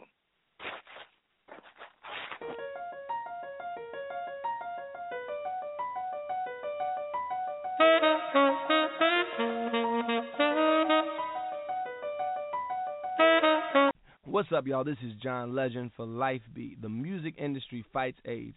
Every hour of every day, two young people between the ages of 13 and 24 are infected with HIV. The AIDS crisis is not over, y'all. Be smart, use protection. For more information, log on to www.lifebeat.org. Were you born from 1945 to 1965? People born during these years are five times more likely to have hepatitis C, but most people don't know they are infected. So even if you try to eat right, exercise, and take care of yourself, you can still have hepatitis C, a serious liver disease that often has no symptoms. In fact, people can live with hepatitis C for decades without feeling or looking sick. But over time, hepatitis C can cause serious health problems, including liver damage, liver failure, or even liver cancer. Getting tested is the only way to know if you're infected with hepatitis C. That's why the CDC recommends everyone born from 1945 to 1965 get a blood test for hepatitis C. Treatments are available that can cure this disease. So talk to your doctor about getting tested. It could save your life. A message from the CD. You're listening to Let's Face It, one of the hottest talk radio shows on the web. Are you looking for more exposure for your brand, product, event, or special story? Let's Face It Radio is the place for you. We're also seeking guest experts specializing in sex and relationships, health and wellness, politics, law, spirituality, and religion, just to name a few. Looking for low cost marketing opportunities? Well, look no further. We offer multiple advertising campaigns via website ads or audio commercial opportunities played live during the show. Visit www.letsfaceitradio.com and complete the appropriate contact form for more information.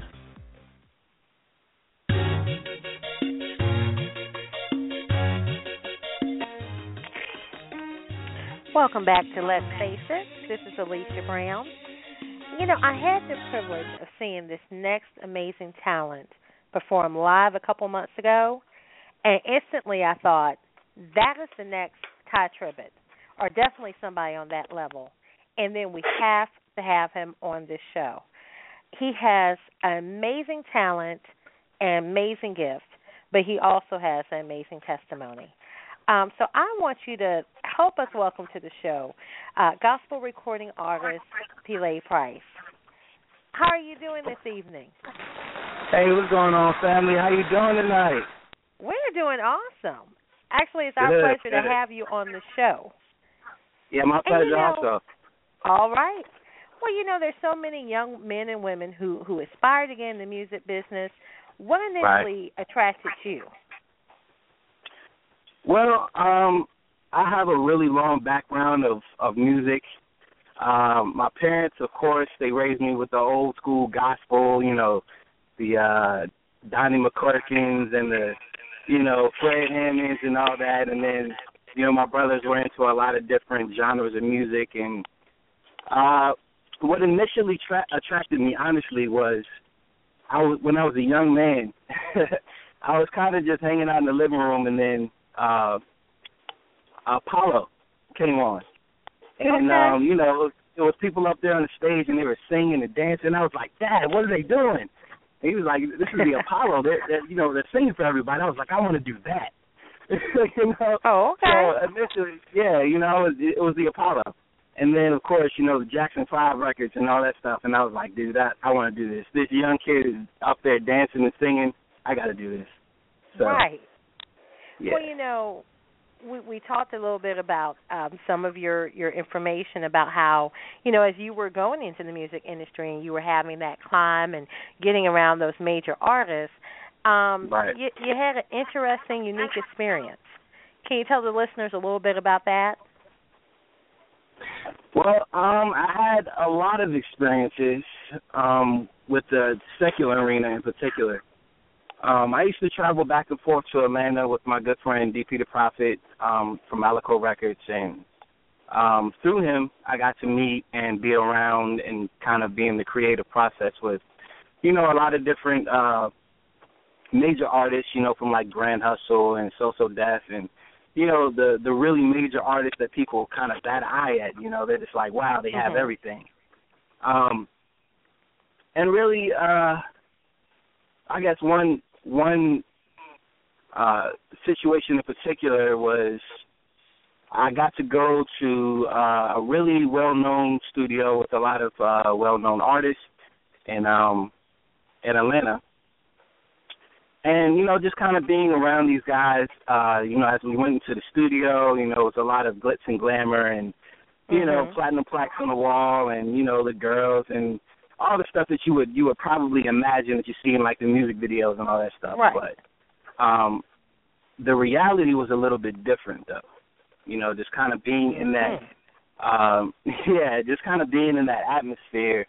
It was really draining and there was a like an overwhelming sense of paranoia. You Mm. know, it's yeah, it it's a very unsettling atmosphere. Um you know, of course, you know, kind of being around it for the first time, you know, your eyes are wide open, your nose is open, you're like, "Oh man, I made it. I'm here." You know, Right. but then but then, you know, when you when you kind of like really get into it and uh you know, you listen to the conversations and the actions that happen and you know, uh just just to be honest, um, a lot of the people it's just like, man, this this really can't be the music industry. Like this this really Oh, can't wow. be real. Yeah, yeah. It's Because it, I remember there was one point. I'm sorry. Go ahead. No, go ahead. What were you asking? There, there was one point um, that it, it was said in your um, bio that you actually decided to leave, and, and that's what I want you to tell us a little about because you know you're, you're here now. You're here with the major artists. You're in the studio. Right. You're at that point Right. where every musician has dreamed of being. So Right, what is right. it that you experienced that was so thought provoking that you actually decided to walk away? Well, with me, it's a little bit different than a lot of people. Both of my parents were ministers coming up, Mhm. and I kind of grew up in the church, and I always knew that I had a calling in ministry, right? But Mhm. uh I ran away for a long time. You know, my story is the story of the prodigal child, the one who was raised up in that house that you know that was so spiritual and, and things that were you know kind of given to me to help me in life. But I ran away from it. Um, and when I ran away from it, I, I fell into, you know, the whole secular arena. But being around it, um, like I was saying before, it was really draining, and uh, you know, kind of being in that whole atmosphere just kind of opened my eyes to the reality of the music industry. But um, this one in particular issue or situation, um, I was down in Atlanta. I was in the studio, and uh, you know, there was everything that you you would think that was in there, and um, pretty much God kind of just like made me step to the side, and He kind of just slowed everything around me. And as I was looking around, it was like you could you saw right through all the fame. You saw through all of the the high stature that these people had, and I could see how badly they were hurting and how much they they just continued to search for something. And of course, I know now that they just needed Jesus, but um, they just continued to search for something, and it was just this this sadness and this like this never-ending race that has no finish line, you know. And that's when God started kind of ministering to my heart, and it, it came in, in like waves of questions like, "What are you doing here? Why are you a part of the problem? Why have you ran so long? Why aren't you, you know, uh, doing something to uplift these people's spirits? Yeah, even the people that, you know, that are in the industry that are high up, they need people to speak to them also. They need people to spend, to minister to their hearts also. You can't be Right. afraid of the giants in the land, you know. You know, just like David, you can't be afraid of the giants in the land. So, um, God kind of just brought me back, and you know, I kind of went and had a, a private conversation with myself, and it was just like, man, I can't do this anymore. um, I'm really a part of the problem. So, uh, you know, after that, ho- that not hotel, but that uh, studio party, um, kind of left Atlanta. As soon as I got home, I fell down to my face and I repented, and I was like, God, okay, I'm I'm done running. Um, mm. I'm I'm yours. You know, I'm going to use all of my talents for you. So, okay. really, it was it wasn't like a serious situation in particular that kind of just like, all right, I'm done with this, I'm gone. It was just like, okay, God was like, uh, uh, Saul, your name is Paul. It, it's time to go. mm. you know? Mm. Yeah. So that, that, yeah, that's how it happened. So my question is, this is Nathan Whitfield. Um, do you you feel that from being a mainstream artist to a Mhm. gospel artist, there's a big change as far as success or a loss of opportunities? Absolutely not, man. There there there's no loss of opportunity or or anything like that or change in success. Um of course with the, the secular arena you have more of um I guess more people praising who you are. You know, they fall out and all that stuff, you know, because you are who you are and all that stuff. But none of that really matters to me at the end of the day. You know, I'll, I'll Mm. take the piece of Jesus over a Jesus piece any day. So Exactly. You know, so it, it, it's it's not a big loss at all. As as a matter of fact, you gain more. It's more fulfilling. I have that piece of Jesus, like I said before. So it's like you know, I actually have something to stand on, and as I'm working for it, it's like I'm like, hey, I'm actually doing something for the world. I'm not just taking away. You know, I'm not just uh selling this false image of glitz and glam and perfect life. You know, to all these people, all these hurting people, and all these hurting youth. It's like I'm actually building people up. So it's, it's mm-hmm. much more fulfilling to me. Much more fulfilling. Pele, this is Will Strayhorn. How are you? Doing great, man. How you doing? I'm doing pretty good, pretty good. Very good Awesome. story. I wanted to know. You were mentioning all of the the glitz and the glam and the false images that are associated with the secular arena. Did, did you re- face any type of resistance, perhaps from your friends or your family? You know, when you made that decision that you wanted to go sing gospel. Um, no, I didn't face any resistance. Actually, uh like I said, both of my parents are ministers, so they fell on their face praising God that I actually started listening and turned my life around. Uh, But my friends, uh, I didn't face any resistance, but I did kind of uh fall out of uh, relationships with a few people um that just, yeah, just they just didn't work out from there.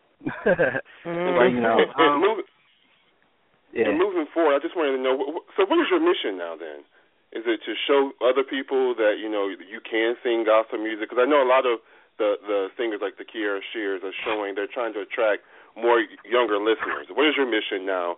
You know, what what can we expect to hear from you now in the future? Well, my mission is just to be a, a shining light in a world full of darkness, and it doesn't matter if it's a young person, an old person, a child, or you know, an elderly person.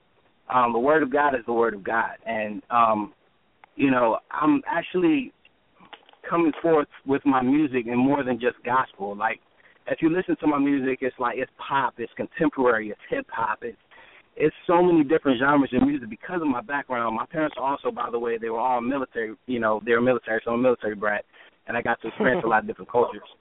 So, um, yeah, my music is all over, and I'm really just trying to reach any demographic of people. Period. I don't care who it is. I don't care how old they are. I don't care how young they are. You know. So I'm just trying to be a shining light. Yep. And you know that's what we all should be doing. Is pursuing our purpose, pursuing our mission, and doing that, being a shining light to other people. Yes, now, ma'am. talking about that, we have your track coming up, the Light Show. Um, Right. Or actually, it's the Light, which is actually off your CD called the Light Show. But before we play that musical selection, how can people follow you and actually purchase the CD and see you live and just stay in contact with you? Okay, well, pretty much I have a website, www.pelleprice.com. That's P E L L E P R I C E dot com. And from there, you can find all of my social media links, my YouTube, Facebook, Twitter, Instagram, all that good stuff. Um, and yeah, you can send me emails, peleprice uh, at gmail dot com.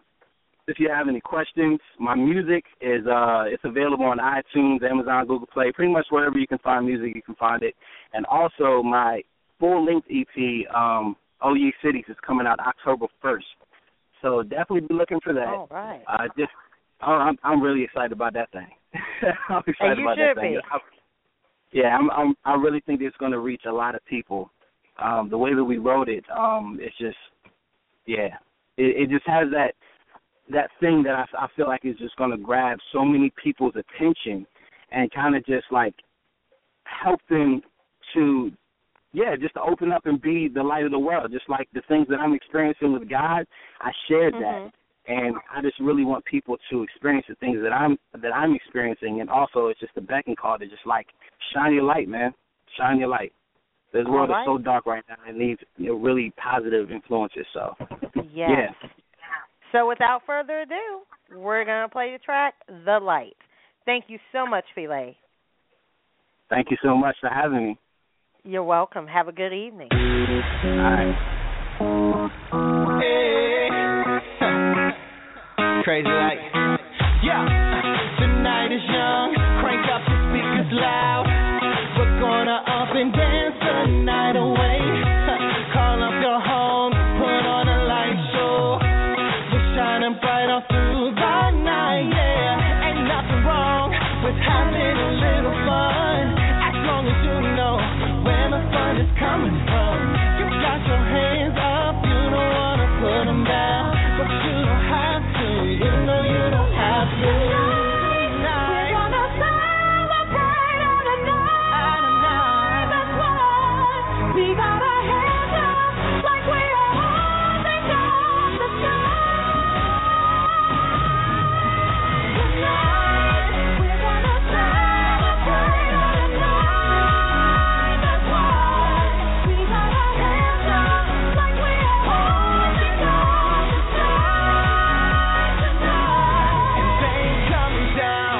Is on, ain't nobody going home.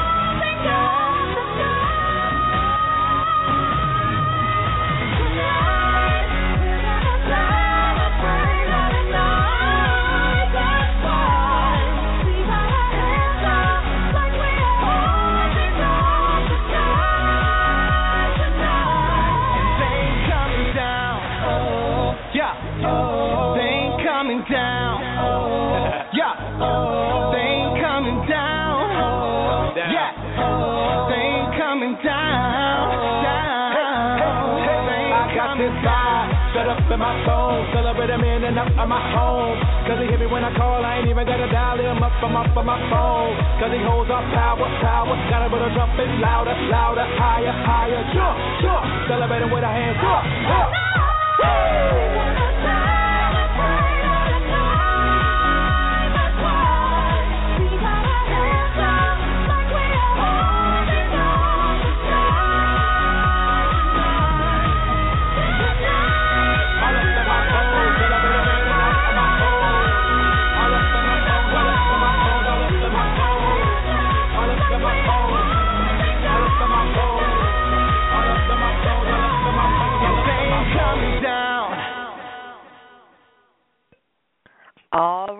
Heard it here.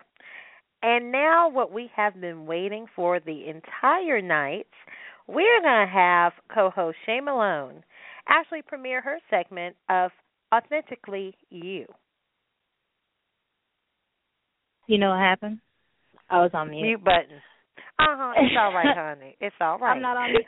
I had such a great intro too. I was talking about what a great show we had. I said good Oh, evening to girl, go everybody, and I forgot to unmute myself.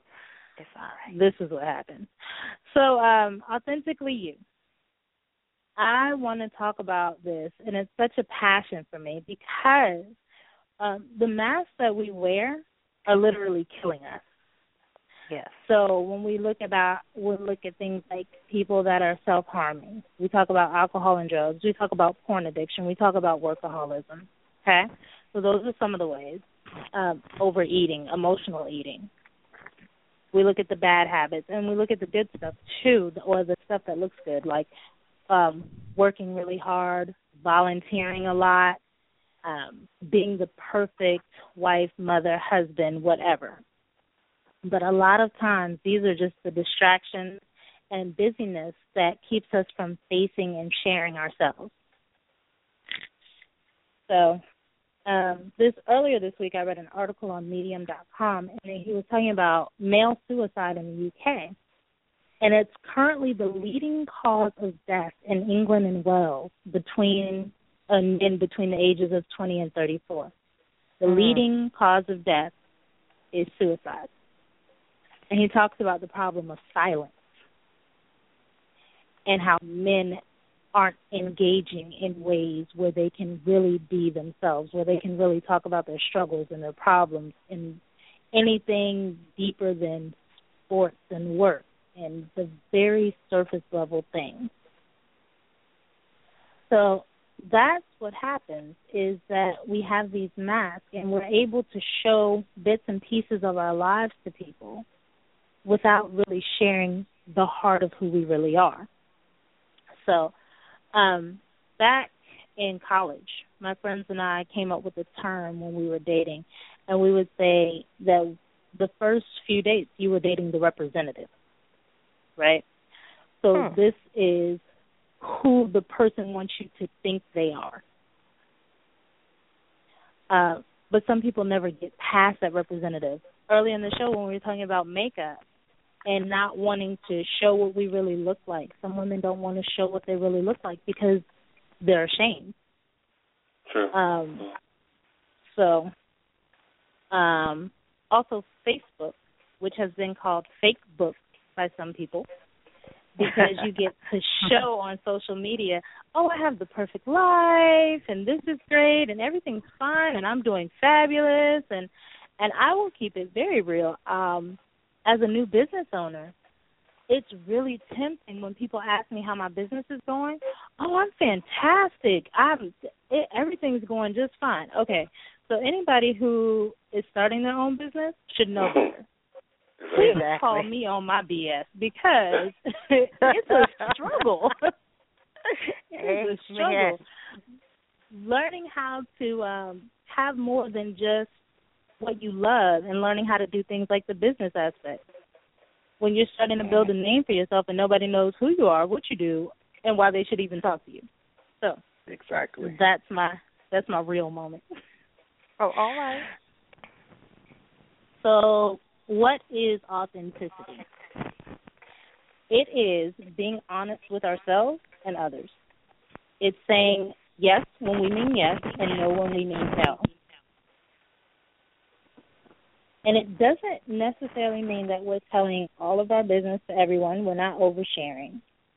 Um, but it does mean that we're able to give honesty when it's appropriate. When your coworker asks you for the eleventh time if you can finish up that report for them, can you say no to them? Um, when somebody asks you if you can do that other thing, can you say no? Can you say yes to things that you really want? Are you able to speak up for yourself? So, what's very common is that two, one of two things happens: is either we're unaware of what we want and need, or we don't know how to express it. Mm. So, either you say yes when you mean no, or vice versa, because you really don't realize that this is a problem for you, or because you just don't know how to say it. And it Exactly. starts. See, see, you know what I'm talking about. It starts uh, for most of us. It starts in childhood. And what I've seen in my work and my experience, I I did counseling and, and teaching. I've been working with families for decades. Um, not too many decades. I'm not quite that old yet, but a couple of decades. so what a lot of times I see with people is they don't understand that the children that they have have their own unique personality. They have their own personality traits. They have their own I'm gonna use Alicia's favorite word, purpose. Mm-hmm. Yes. And parents unwittingly or caregivers unwittingly shut their kids down. Yes. Oh, you're not hot. Oh, you don't really want to do that. You're too whatever. So you're too loud, you're too shy, you're too quiet, you're too mean, you're not nice. Um or you're too nice. And what it all boils down to as we hear these things is we're not good enough. Mm. I don't know if you guys have heard of Brene Brown. Yes. Yeah. She's doing a lot of work with vulnerability and shame, specifically with women. Um, I like to speak to men and women because I don't think men get the opportunity to voice and to be complex creatures that they are. Right. So Right. but we all have these same internal needs and feelings and wants because whether you call it biology or by design, we all have these needs to be accepted, to be validated, to be told that we're competent, good enough, things like that. And our self concept is shaped by others' words and actions towards us. So, some questions that you can check in with yourself and you can say, Am I being, uh, do I feel accepted and loved just as I am? Um, some of the things, do you know how to handle a situation where you might have to hurt somebody's feelings? Mm. Have you ever been given the language to explain your internal world, your emotional map? Inside Out was a great movie. I don't know if y'all got to see it. I loved it. Yeah, because I love movie. kids movies. It was a great movie. I love kids movies Mhm. anyway, but it it was great because it really explained not only the different emotions, but my favorite part was it gave a purpose for sadness. And so often we're told that our negative emotions are not acceptable. We can't be sad, we can't be disappointed, we can't be frustrated, especially if you're a Christian. Mm-hmm. And so we don't know how to open up about that. So I'm just going to wrap up by talking about how we become authentic. How do we learn to be more real, to really keep it 100? Um, and it comes by being in relationship and community where we're accepted and loved. So you cannot, you can't heal by yourself. You can't become more authentic by yourself. It happens with help and that help can come in many different forms. It can be books, it can be online groups, it can be real life groups, church, friends, family, um, social organizations, athletic teams, counselors, coaches, family, friends, and it's and what you're really looking for is people who make you feel like they know you, being known, and you're loved on top of that. And the flip side of that is being people that are safe for other people. So we need to know that we are accepted, but we also need to learn to accept people. Um, when we had Danielle on earlier, and she was talking about how she was in a bad place when she first got the script, so she was judging the character in the script, and that's what happens for a lot of us because of our own issues and feelings, we are harsh towards other people.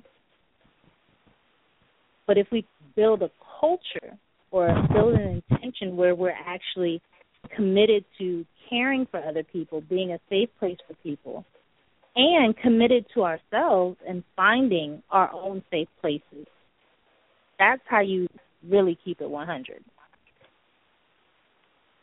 Absolutely.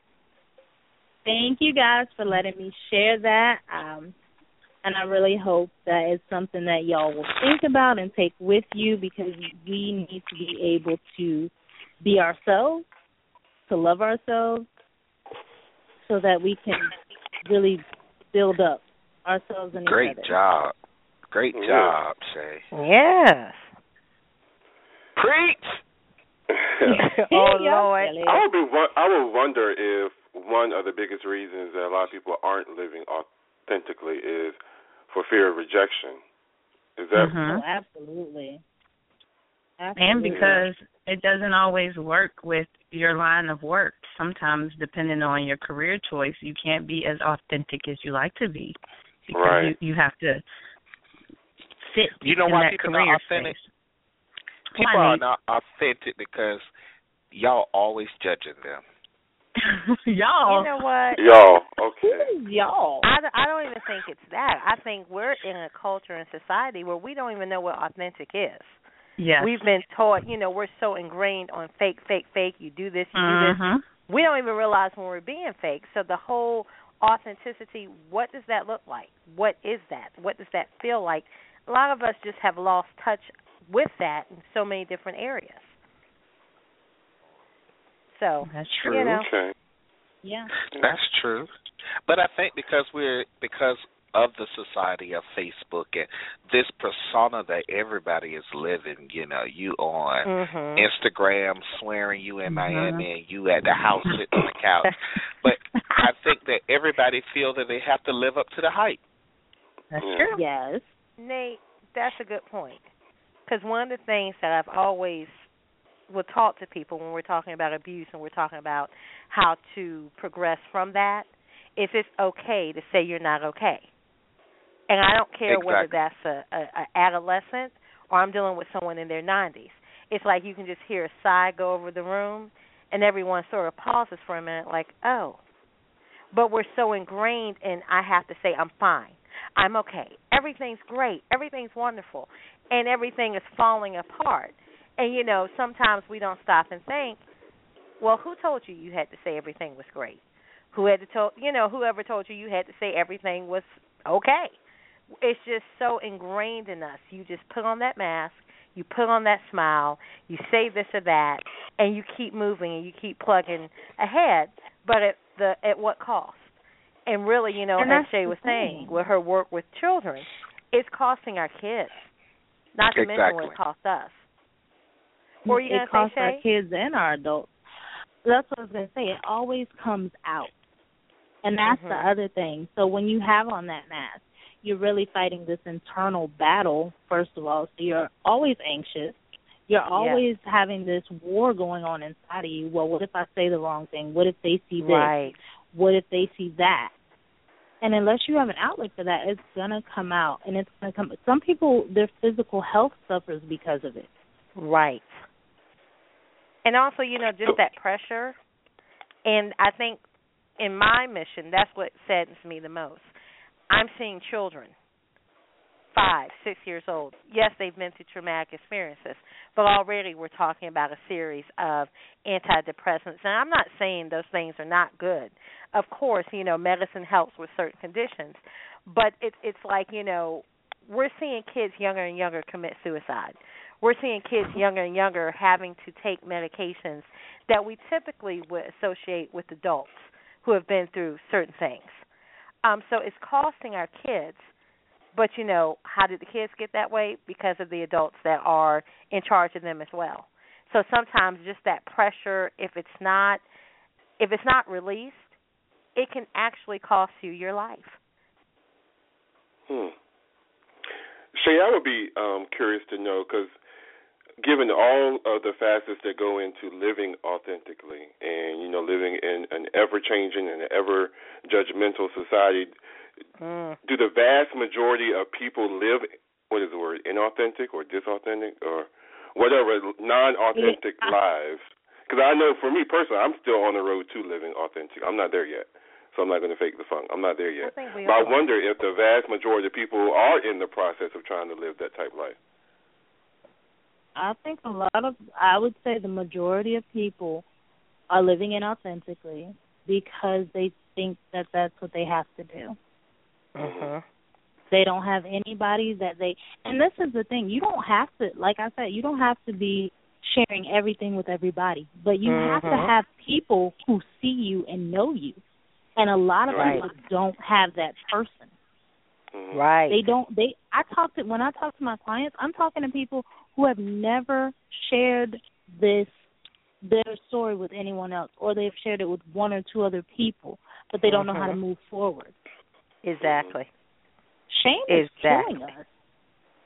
It's killing Absolutely. relationships, marriages. It, it's killing us. And then I think, as you guys were touching on earlier, there's certain areas that we're more conditioned, we're comfortable with being authentic about, and then there's other areas that you just can't be, or you're told you can't be anyway. Yeah, and culture plays a part in that as well. You know, in some cultures, it, it's not um appreciated to be authentic and and and Mhm. live in that space because you need to do what's culturally appropriate, or you can be shamed. Now that's another good The point. strong black woman, the gangster. That is so true. Well, I would like to say, awesome job, Shay. Really good Yeah. job. Thank you for giving us something to think about in our own lives. Exactly. So, Alicia, to what is going on for next week? Whew. Um, awesome, awesome testimony next week. Um, you you know, we always want to talk about things that people are living with um, that are that are certainly just true miracles. And you know, every day we walk by living miracles and we we don't even know it. Um, but next week we will have C.J. Hunter, who by all medical expertise should not be alive today. Um, he's going to share his testimony of survival, but what started out to be a simple pain. He he was going through a lot of pain and went to the doctor's office, went to the hospital. It turned into an ordeal between dialysis, stage Wow. 3 cancer, and surgical mishaps amongst other things to the point it just spiraled out of control. This man Mhm. had 92 days spent in the hospital. And when you Jesus. hear each facet of his story, it's just mind-boggling. But it got to the point where his testimony today is that he is cancer free. So we can't wait to have him on the show next week. And we have co host Danielle who will be debuting her segment. And of course, Awesome. we can't wait for that. We all need advice on business and branding. Exactly. Exactly. Yeah. Cannot wait It'll for be that. great show next week. Yes. Wonderful. Does anybody have anything to say to the listeners to prepare them for the week ahead before we say goodbye? Keep it No real. one. Yeah. Keep it real. Keep it 100. Keep it real. Authentically. Yes, yes, yes. And as well, I make always sure like to tune in. say, it's okay to say that you're not okay. You always don't like have to say have that. pretenses. Oh, I do. It's okay to I say you're not okay. Okay. Yes, honey. And like, and as I like to say, it's okay to sell block tango. you know what? Bye, Nate. Nut, Bye. All right. Until next week, make sure that you tune in. Have a blessed week, everyone. I'm your host, Will Strayhorn. Alicia Brown.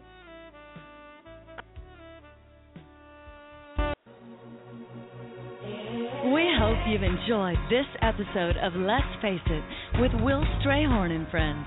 We ask that you visit www.letsfaceitradio.com for up-to-date information on future shows, special guests, advertising opportunities, and exciting interactive ways that you can be a part of the show. Join us next week, same time, same place, for real people, real topics, real talk. Let's face it.